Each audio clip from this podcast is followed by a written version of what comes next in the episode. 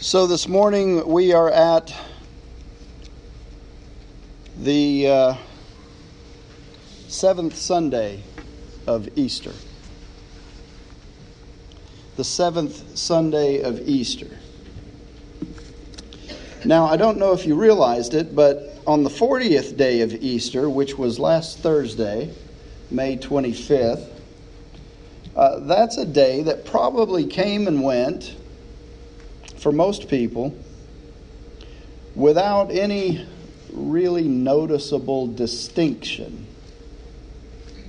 No one thing that might set it apart from any other weekday as we went about our daily activities.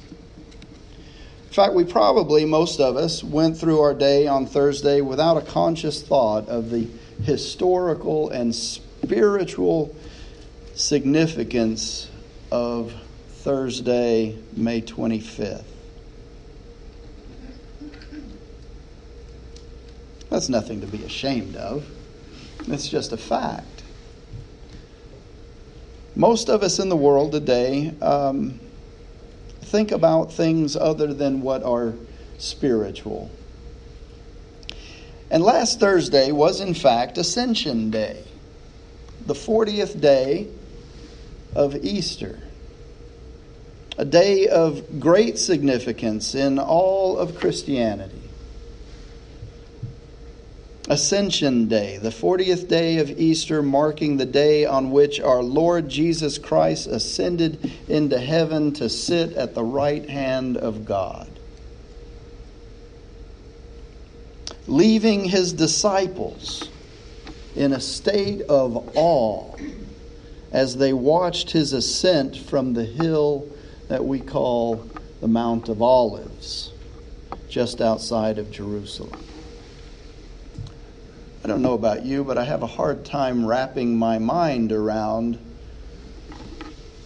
a man, Jesus, who was fully human and at the same time fully divine, standing in front of me, giving me final instructions, and then ascending into a cloud until I couldn't see him anymore. I think, like the disciples, I would stand there and stare for who knows how long. And so, as in our tradition in the church, we celebrate Ascension Day on the following Sunday, this Sunday, the Sunday following Ascension Day and the Sunday before Pentecost Sunday. Luke writes of Jesus' ascension at the end of his gospel account in Luke 24, and then he mentions it again in our uh, New Testament reading for this Sunday, which is Acts uh, chapter 1, verses 6 through 9. I'll read that for you now. Luke writes So when they had come together, they asked him, Lord, is this the time when you will restore the kingdom to Israel? He replied, It is not for you to know the time or periods that the Father has set by his own authority. But you will receive power when the Holy Spirit has come upon you, and you will be my witnesses in Jerusalem, in all Judea and Samaria, and to the ends of the earth.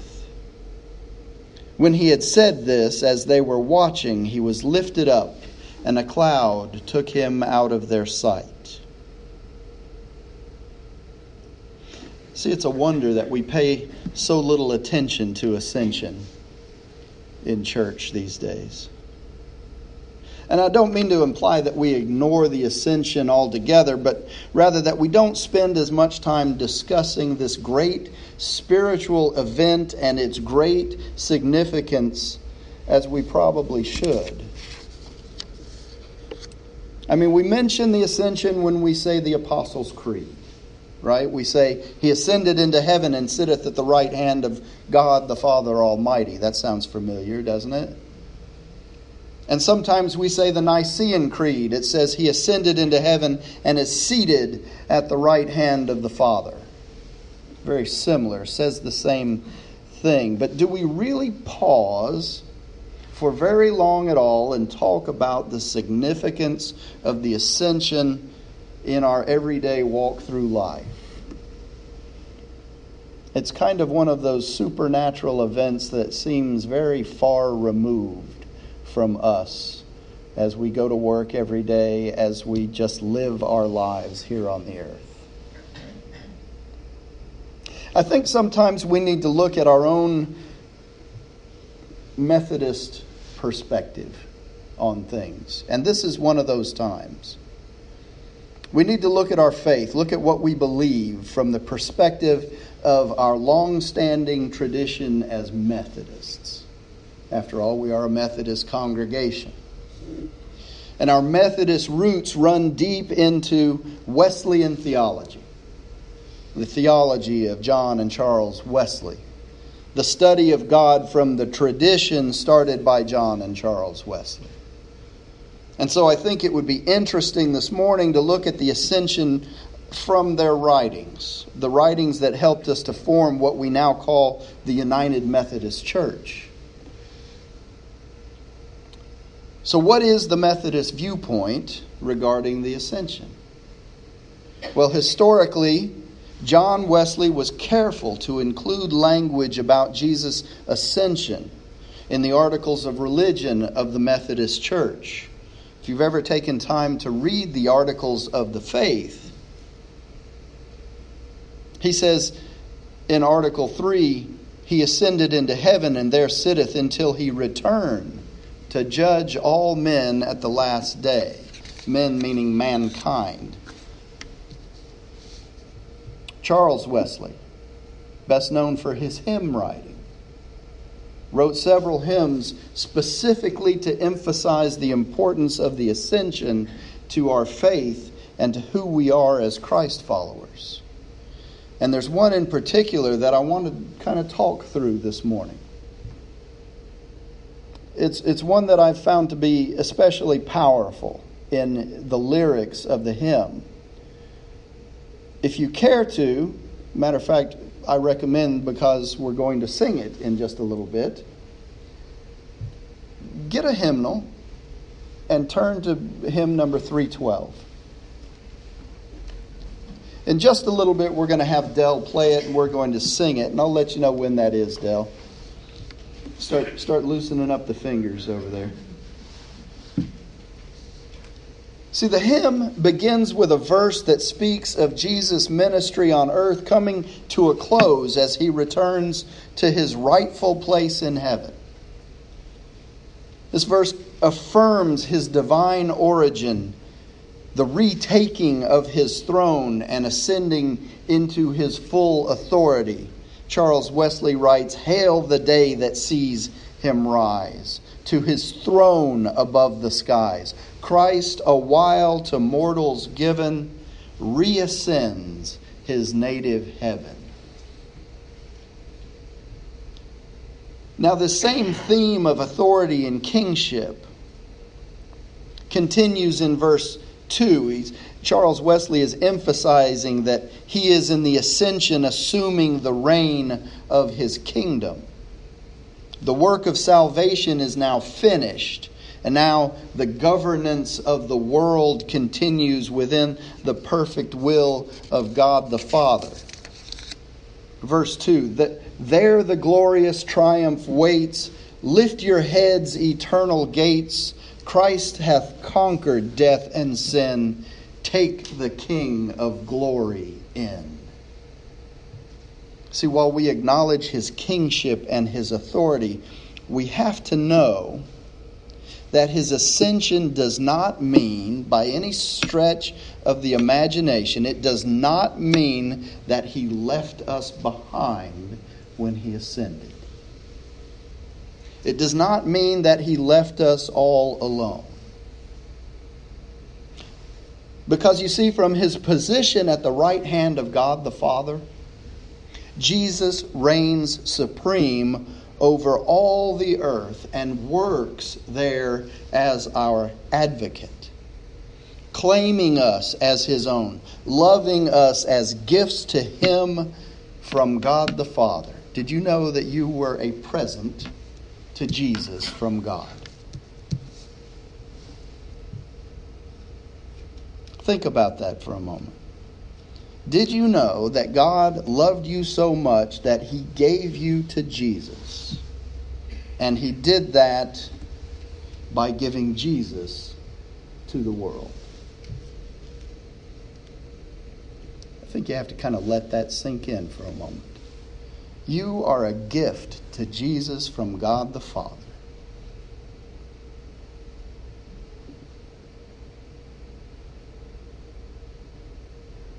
And he made that possible by giving Jesus, his one and only begotten Son, to the world.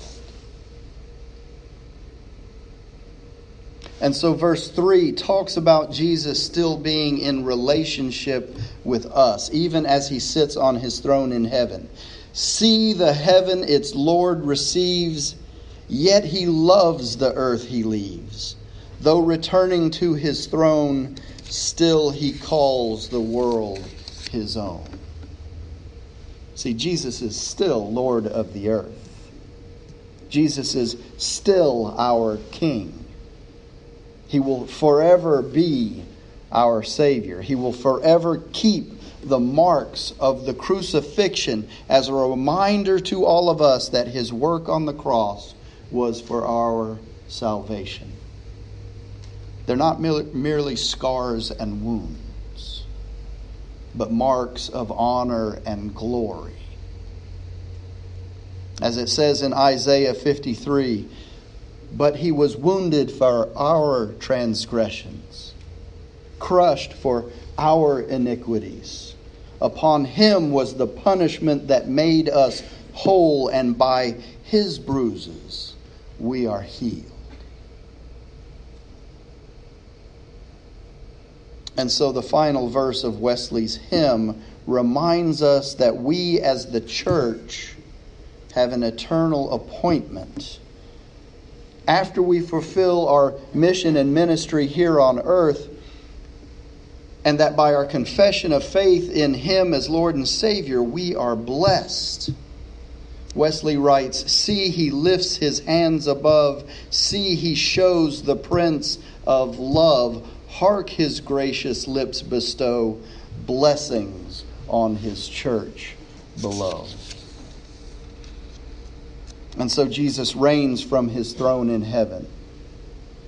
And we can rejoice that he is there as our advocate this morning. We can depend on his continued involvement and relationship with us in a very real and tangible way through the power of the Holy Spirit who was sent to us by the Father and by Jesus himself. And we can be assured that our belief on him means that one day we will be there in heaven with him to live with him forever. Dell, let's let's go ahead and play that hymn. I, I want you to have an opportunity to kind of get that melody. It's very simple and hear what these words sound like as Wesley wrote them. All the way through. Hymn number 312.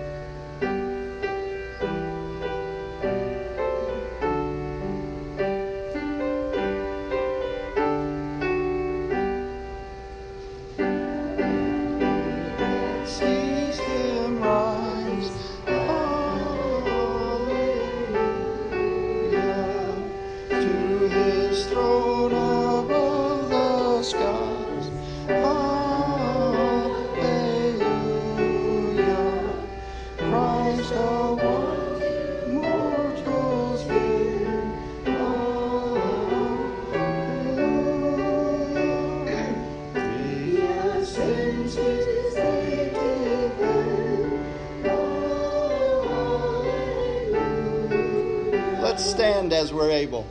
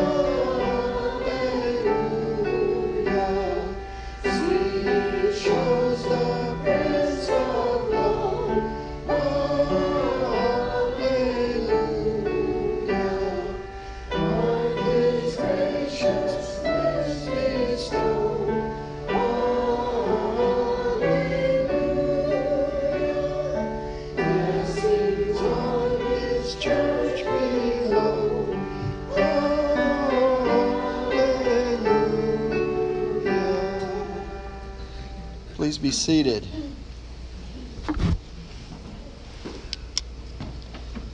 So, just a few final thoughts as we close the message this morning. See, once the ministry of Jesus on earth was complete, once the work on the cross and in the grave was finished, the ascension was necessary. Jesus had to ascend to the Father so that the Holy Spirit could come and dwell not just with us, but in us as believers. Jesus had to ascend so that the Holy Spirit could come on the day of Pentecost, which is what we will celebrate next Sunday. Jesus had to ascend so that the rest of the unsaved world would have the opportunity to receive the gospel through the ongoing mission and ministry of the church. Jesus ascended, in short, so that you, as the church, the body of Christ, could go out into the world and tell people about the saving grace of Jesus Christ. So that the whole world, starting with this community, might join the family of God and not perish into that eternal separation from God that is called hell. The ongoing missional work of the ministries of the ministers of the faith, the ministers of the faith, that's you. This, this is what we are all about. The ongoing missional work of the church if we read the rest of the passage from Acts where Luke writes, When he had said this, as they were watching, he was lifted up, and a cloud took him out of their sight. And while he was going and they were gazing up toward heaven, suddenly two men in white robes stood by them. And they said, Men of Galilee, why do you stand looking up toward heaven? I mean, wouldn't you be? This Jesus who has been taken up from you into heaven will come in the same way as you saw him go into heaven. So we can stand here looking at the ascension for a while, and I think it's healthy to do that. But when all is said and done, we have to bring our gaze back down to earth and get on with the mission of the church which is to make disciples of Jesus Christ for the transformation of the world. And we need to be reminded that there needs to be a sense of urgency in our mission because, as Luke writes, the same way he went up, he will be coming down. And we need to be ready we want as many as possible to be ready because we want as many as possible to be saved. So, what does that look like in real everyday life when we carry out the mission and ministry of the church as we are empowered by the Holy Spirit? What does that look like? Well, I think you saw a perfect example of that last Sunday. Charles Jones' grandchildren, Brooke and Evan, accepted Christ as Lord and Savior. And then after that, we baptized them the same day, just as Christ commanded. See, that didn't happen by coincidence. That happened because Charles, and he didn't know I was going to do this, so I apologize if I'm putting you on the spot, but I'm bragging on you, so it should be okay. That happened because Charles took the mission and ministry seriously and made it a priority in the lives of his family to make sure that the gospel was spoken. And so when I asked Brooke and Evan, Do you want to have Jesus come into your heart? Do you know who Jesus is? They knew. And they said, Yes, I want that. Unless you think that the story ended there that Sunday with the baptism of Brooke and Evan. Here's something you may not know.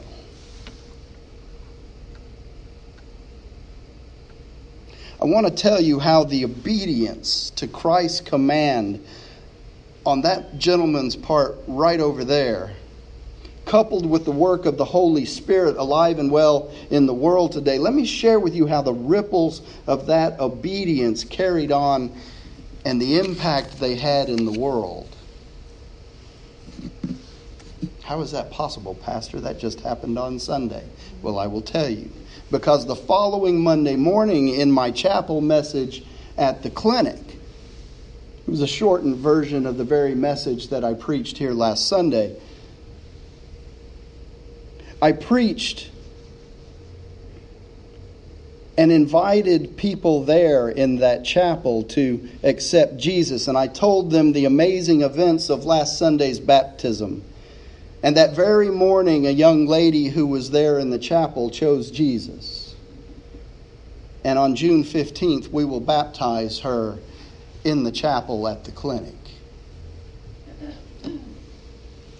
She'll have her family and friends, and there'll be clinic staff and volunteers as witnesses. And if any of you want to come into that little service, you are welcome. I'll tell you how to get there and what time we're going to do it. But we will baptize her in the name of the Father, and the Son, and the Holy Spirit. And those are the ripples made by one man's obedience to Jesus Christ in teaching his kids what it means to be a follower of Christ and then we did that, and I told people about it, and it affected someone in such a way. The Holy Spirit moved in her, and she accepted Jesus and will be baptized herself. And that is the way it works in the kingdom. And it's not that Charles is unique in that respect, because every one of you is a minister of the faith, and all you have to do is proclaim who you are.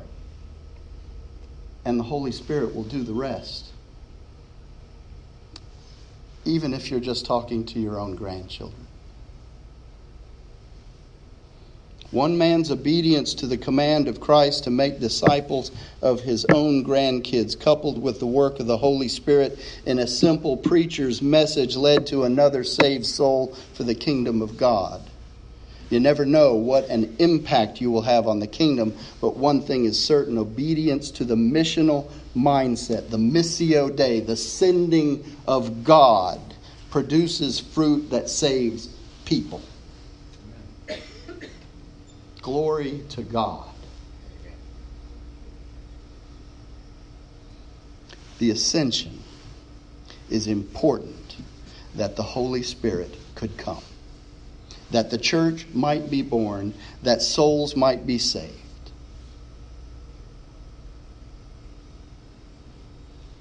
And all of that in the name of the Father, and the Son, and the Holy Spirit.